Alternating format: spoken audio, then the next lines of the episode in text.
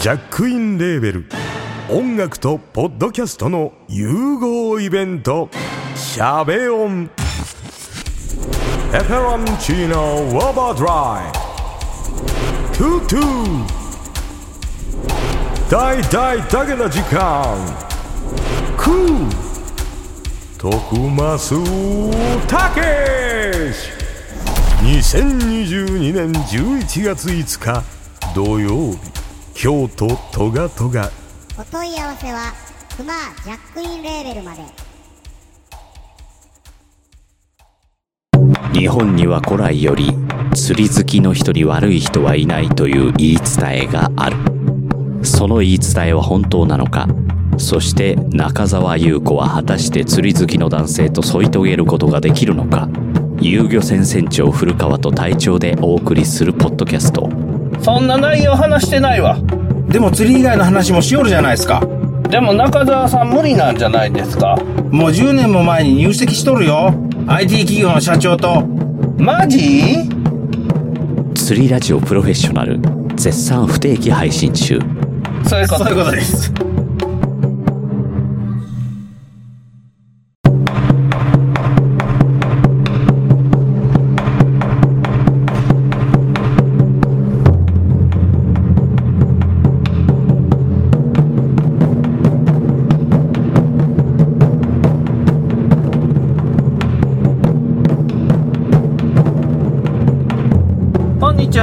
元丸です。こんばんは、隊長です。はい、よろしくお願いします。どうでしょうか、最近は。最近、今度はね、前の放送、はい、放送の時話したっけ、歯が割れたって言って、言ったっけ、YouTube のやったっけ、ちょっと忘れたけど、今度はね、左下ですね。行きましたね。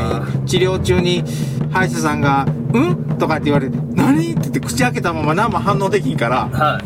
これってちょっと手鏡持ってって手鏡持たされて、口の中自分で見たんですよ、はい、でこれ割れてますねって言われて、あ今ね歯のね半分ないんですよ。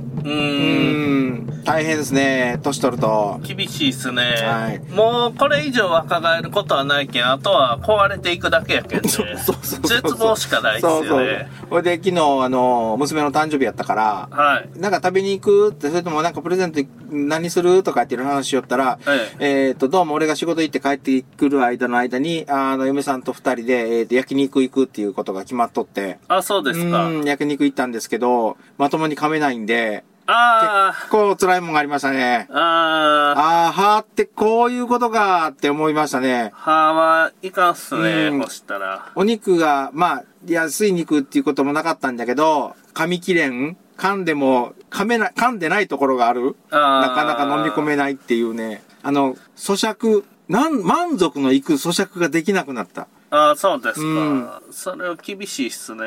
あと、古川さんもそれで20年後ですよ。気をつけた方がいいですよ。そうっすね。インプラントで乗り切ろうかなと思うんですけど。高いね、インプラントはね。インプラント貯金しようかなと。積み立てを今から。ちょっとずつ。あれ、下手したら100万単位でしょ、あれ。そうっすね。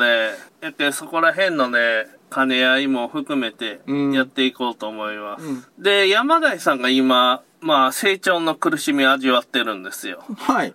いろいろなんか、やる挑戦はしよるけど、なかなかね、結果って出ないんですよね。やけど、頑張っとるなっていうのは伝わってきます。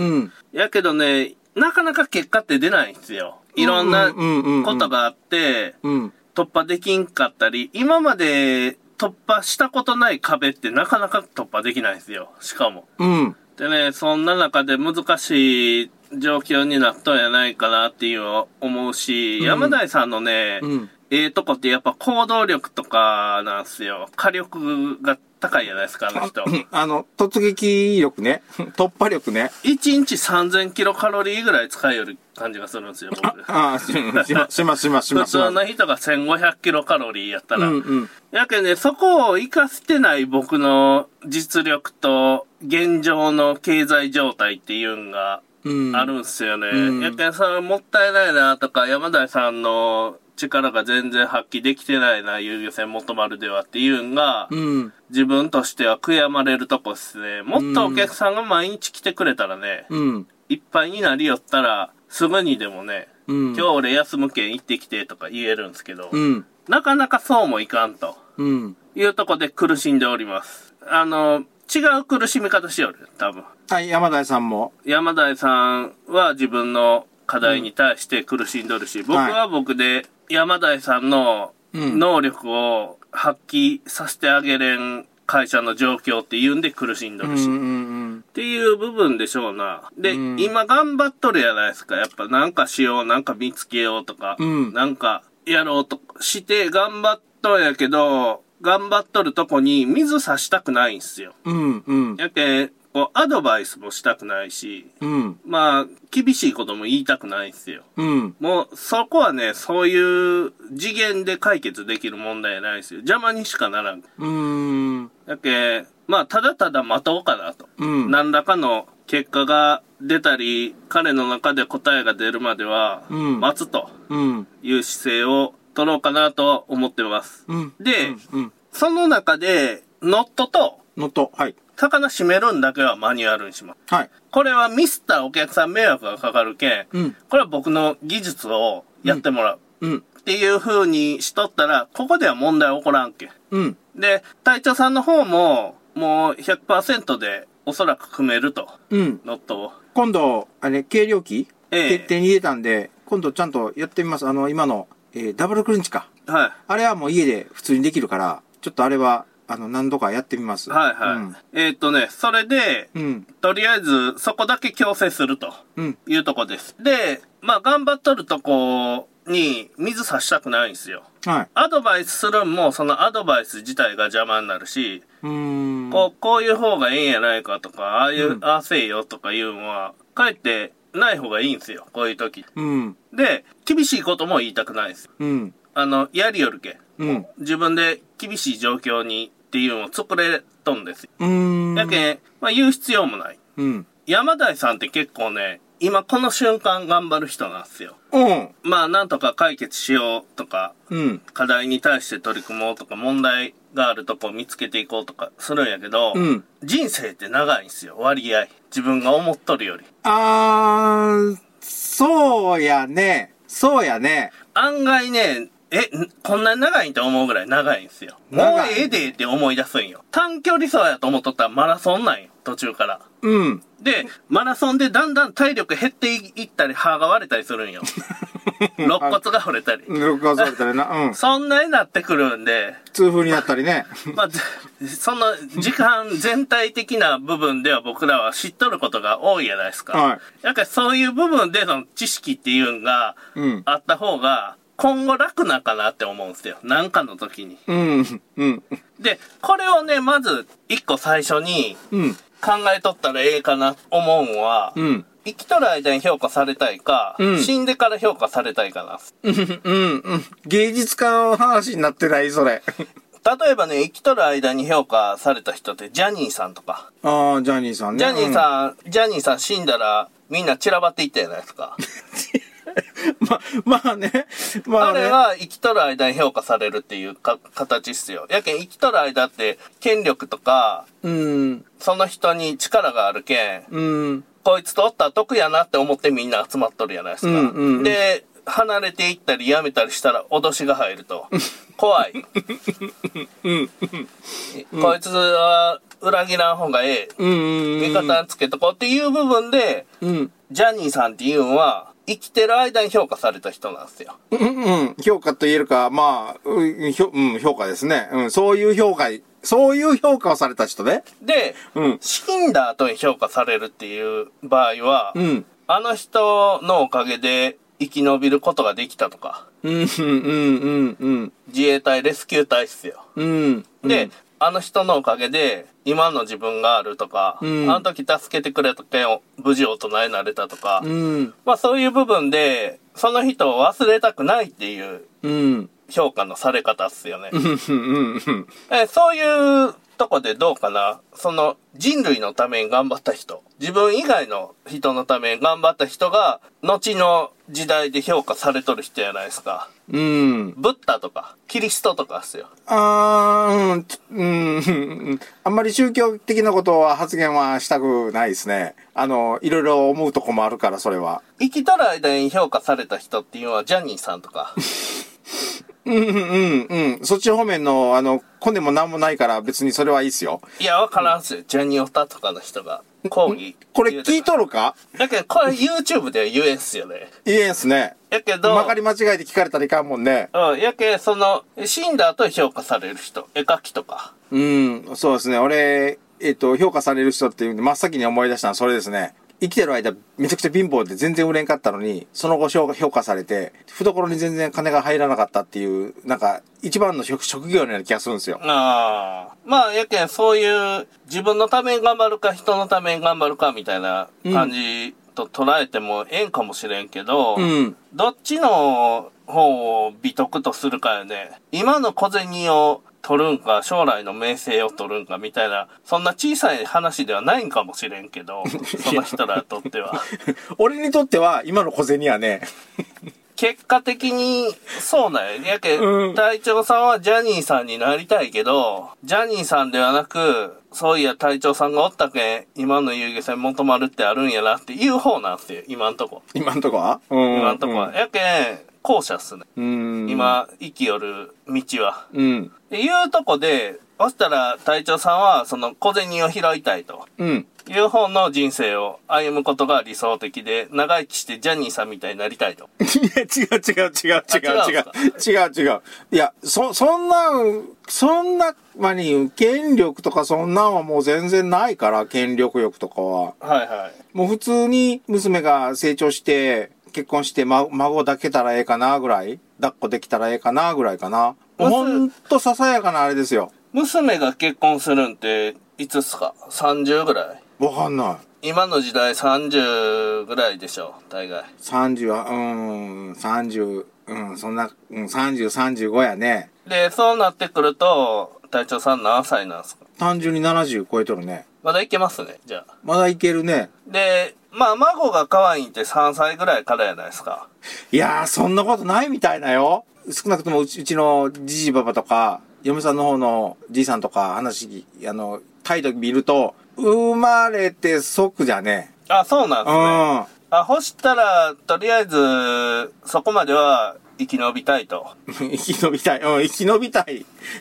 言葉的にどんなかとは思うけど、そうやね。遊漁船元丸では120まで働けると。元気やったらね。いうことです。それは昔、娘が、結婚して、子供を産んで、その子供が成人するまで生きとってくれって言われとったから、120歳の目標やったんですよ。だけど、今は、娘が、まあ、ちょっとした反抗期ではないんだけど、なんかおかしいことになっとるんかわかんないけど、よくあるお父さん嫌い状態にちょっとなりかけとんで、はい。別にそこまで生きてと私は一言も言うてないけんって言ってこの間言われたんで、別居やな、これは。別居やな。だから、今の目標は、別居やないな、巣立ちやな。そうやね、巣立ちやね。いろんな、今の目標は、まあ、父母が、生きた年齢までは生きていきたいなって思ってる。ああ、なるほどです、僕はね、人に評価されるよりも自己満足したいっすよ。死ぬ間際に、一遍も悔いなしで死にたいってこと？いや、最高やったらもう一回やりたいで死にたい。転生もう一回転生したいと。自分に。最高やったと。めっちゃおもろかったで、死にたいんですよ。二度目の人生は今の人生の、知識があるからもっとうまいこといくぜっていう。もうドラクエの2周目いけるぜ、ぐらいの感じで、まあ自分が最後どう思うかっすよね。まあね。やりきったぞって思うか、もっとやれることがあったんやないかって思いたくないよね。やりきった、好きなこと全部やった。で、やりたいこともほぼやった。で、自分のことみんな大好き。と思う。っていうのもあるし、俺のことみんな大好きで、人望も高い。古川さん最高ですねってみんなが言うてくれる、うん、あとなんすかねな古川さんありがとうございましたって言ってで来世でもお幸せに、うん、で死んだ後もあの人はええ人やったって言うてくれる、うんうん、で死んだ後もあの人は金とか、うん、権力とかじゃなくて正しい方向で判断をしてくれたとか、うんうんうん、なんかそんなあの人はすごかったあの人は神やなあの人は良かったあの人悪く言う人は誰もおらんあそれが一番難しいねいうそんな状況で終わりたいんですよいや終わりたいじゃなくて死んだ後やけん終わっとるけどそれが感謝してる人が亡くなるまでそうやって思われたいってことねそうそう、うん、希望っすよ僕の、うん、ジャニーさんみたいに死んだら人が散っていくみたいな嫌なんすようんうんうんいや僕ジャニーさん見たことないしあ俺も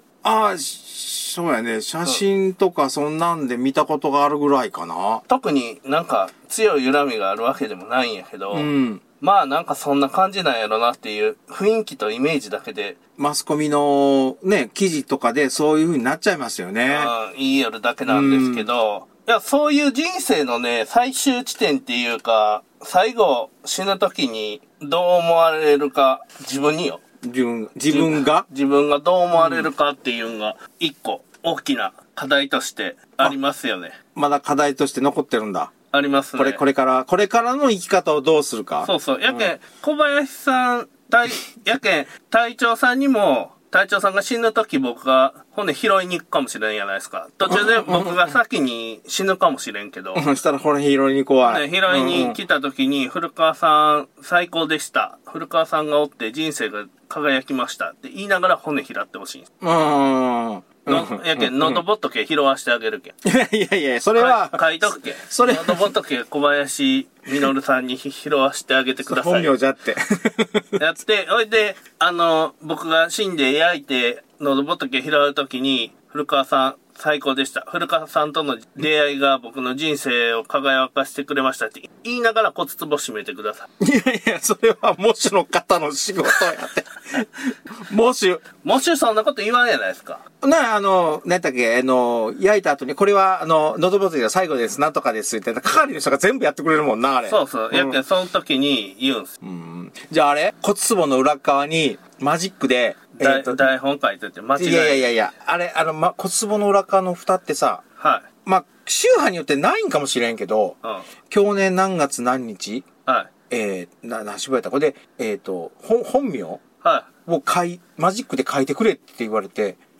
そうなんすね。うん、骨壺の裏に書いて。いや、うちはそんなんせんかったっすよ。それで、そこポコッと閉めて、骨つぶしめて、二人とも、じいさんもばあさん、まあじいさんがまあ、父と母両方とも。はい。で、なんでやろかってよう考えたら、骨つぼって、俺の代やったらこれ、こっちが、じいさん、こっちがばあさんか、わかっとるけど、はい、子供の代とかになったらわからんなるから、必ず買い取ってくれ、で、書くらしいっすよ。と、きっと聞いた。そうなんすね。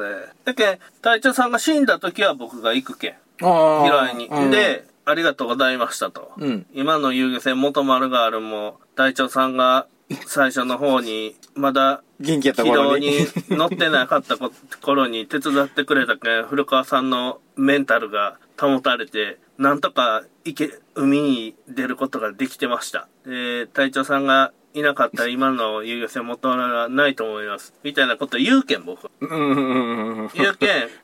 隊長さんも言うてくださいそれなかなか難しいねどっちかが先しないどっちかが先かで残った方は山田さんに頼んどいたらいいあとよろしくっつって俺ん時に古川さん最高でした言うて最後見送りしてもらうようになんかそういう人が一人おったらみんなこの人はすごい人なんやって思うかもしれんよ周りの人もその場で最近家族層が多いけどわからんよわからんけど家族層が多いシチュエーションがわからんけど、うん、そうなるかもしれんし、うん、まあでも僕が求めとるもんは自分が自己満っすよね絶対そうじゃんそれは自己満っすようん生きとる間に評価されるとか、死んだ後に評価されるとか、要は他人の視点やないですか、結局。まあね。まあ自分で、これは満足したよっていう風にしたい。うん。けどまあ、周りにおる人を大事にしてないと、自分最優先とかやりよったら人生にはならんと思うんすよ、うん、寂しい人生になると思うし、うん、自分が正しくて他人が間違えとるっていう頑固な人とかもおると思うんやけど、うん、あんまりね人生になっとる人がおらんのっすよやっぱ、うん、なんかね人生の人っていうのは周りの人のこと大事にして貧乏じゃないけどお金持ちじゃないんすよ。人が集まってこんそういう人ってそうそうなんかみんなに囲まれてこうあったかい雰囲気が出とんすよ。グループの中のコミュニティの中の人みたいな感じ。なんて言うたらええんやろな。目立つ人いますよね。例えば中学生高校生の修学旅行の団体さんがおったりするじゃないですか。はい。だからパッと目立つ子っているんすよ。花があるとか。うん。なんかあるんでしょうね。でかいとかさ。でかいそれ目立つ確かにそうやな。なんかあの子小3にしてはめっちゃでかいなみたいな一人か二人おるやね。おるおるおるおる。中学校でこの子すげえでかいの180センチないかとかっていう子やろ。うん。それはただ単に身体的特徴じゃないですか。その人わからんちょっと詳しく説明してください。共通するかどうかわかんないけど、昔俺がシューティングマッチ、はい、エアガンの射的競技みたいなもん出た時に、その日めっちゃやる気があったんですよ、うん、あこれ今日勝てるなっていう、うん、なんか予感があってまあ実際勝ったんですけどその時には、その時に用意ってまあハンズアップから動くんですけど、はい、その時に後ろの酔った人間がどうしたん今日隊長さんなんかオーラが出とるとか言っていうことをボソボソ言われたことがあったんですよ。ハンターやオーラっていうんかわかんないけどオーラが出とるって言われたんでなんかそういうのが出る人がいるんじゃないですか常時。ああハンターっすね。念能力者っすねそれは。なんかなだからあの日はめっちゃ調子が良かったんですよ。それあれっすね強化系っすね多分。一回こっきりやったっすけどね。隊長さん強化系ですね。引き金を引く力が強くなるとか。いやいや、引き金は軽くしてるからそんなに力いらないですよ。そこを強化しても意味ないとか強化されてる。そう。それやったら飛び出してくる BB 弾を操作するけん、操作系のがいいんじゃないですか。的に当てろって。で、はい、ですよ。はい。一回僕言うたと思うんですけど、そういうね、最終目標があると、うん、どういう風に生きて、行くとそうなるかっていう計画が立てやすいんですよ、うんうん、でそこで自分の人生の中で実践していることが何個かあるんで、うん、言うていこうと。おうこれ1個は言うとると思うんですけど、うん、結構ね欲しいもんって遠くにあると思っとんですけど足元にあるんですよ、うん、だけど近くのもんほど大切にしていこうかなっていうのがあります、うん、でまあ一生って一日の質を上げていくことが重要だと思うんですよ。一生って一日一日の繰り返しなんですよ。うんうん、やけんね一日の質を上げると、うん、一生の質も上がるんですよ、うん。太陽が出て沈んでの繰り返しじゃないですか。はい、であとまあ1万日あるよとか、うん、3000日あるよとかいうのが人によって年齢によって決まっとんですけど、うん、それがあると。で、うん、人の関係とか人間関係って他人ほどねうまくいくんです。うん、今日知り合いました。うん挨拶しました、うんうんうんうん、そこで喧嘩にならんよまず、うんうんうん、こんにちは、うん、天気よろしいですなとかいう特殊な状況以外は喧嘩にならんですね。まずならんしょ、うん、その一番知り合った初日っていうのが、うんうん、でその人から生まれたよっていう場合も初日は生まれてきたありがとうかわいいでだんだん時間が経っていきますよね、はい、でだんだん時間が経っていったり自分の近くに来るほど人間関係って難しくなるんですよ、うん、身内ほど、うん、だけど家族ほど大事にするのが難しいですよね、うんうんうんうん、関係をよ、まあうんうん、で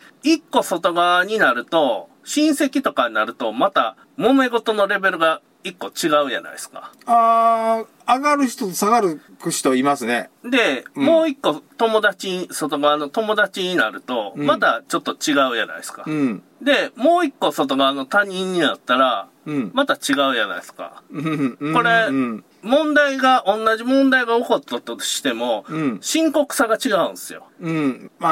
無視できるか無視できないかの差ですよね。で、うん、まあ全然知らん人の全然知らん国で全然知らん子が植えて今日餓死しましたよとかいう話聞いても、はい、そうかって言いながらステーキ食うんが人間やないですか。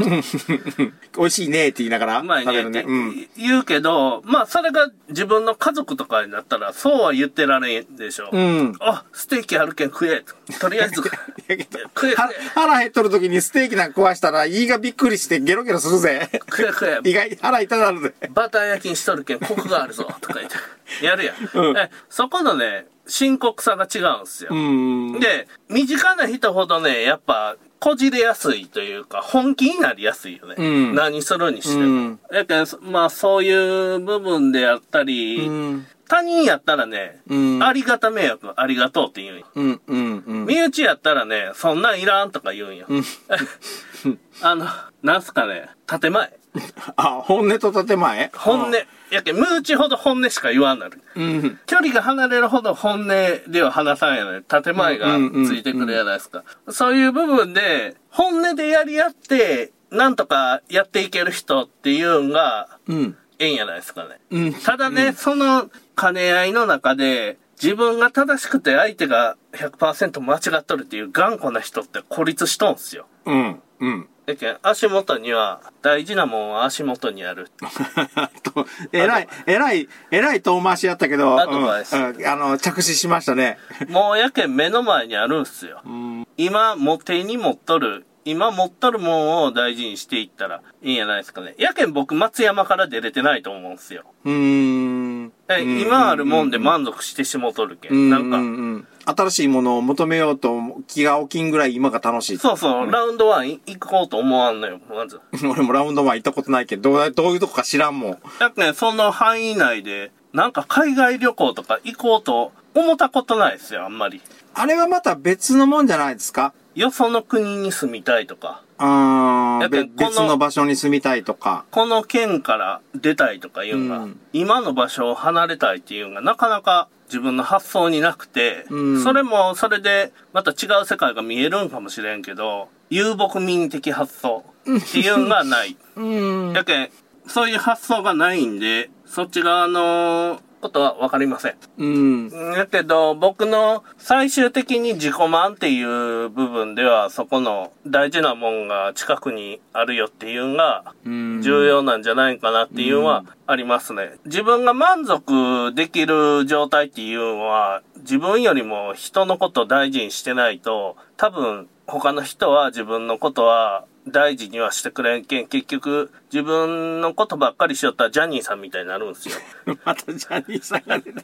いや、あの人は自分のことやなだけであそこまでなんとも言えんな。ジャニーズのことであそこまで行ったんでしょう。そうでしょうね。ショービジネス。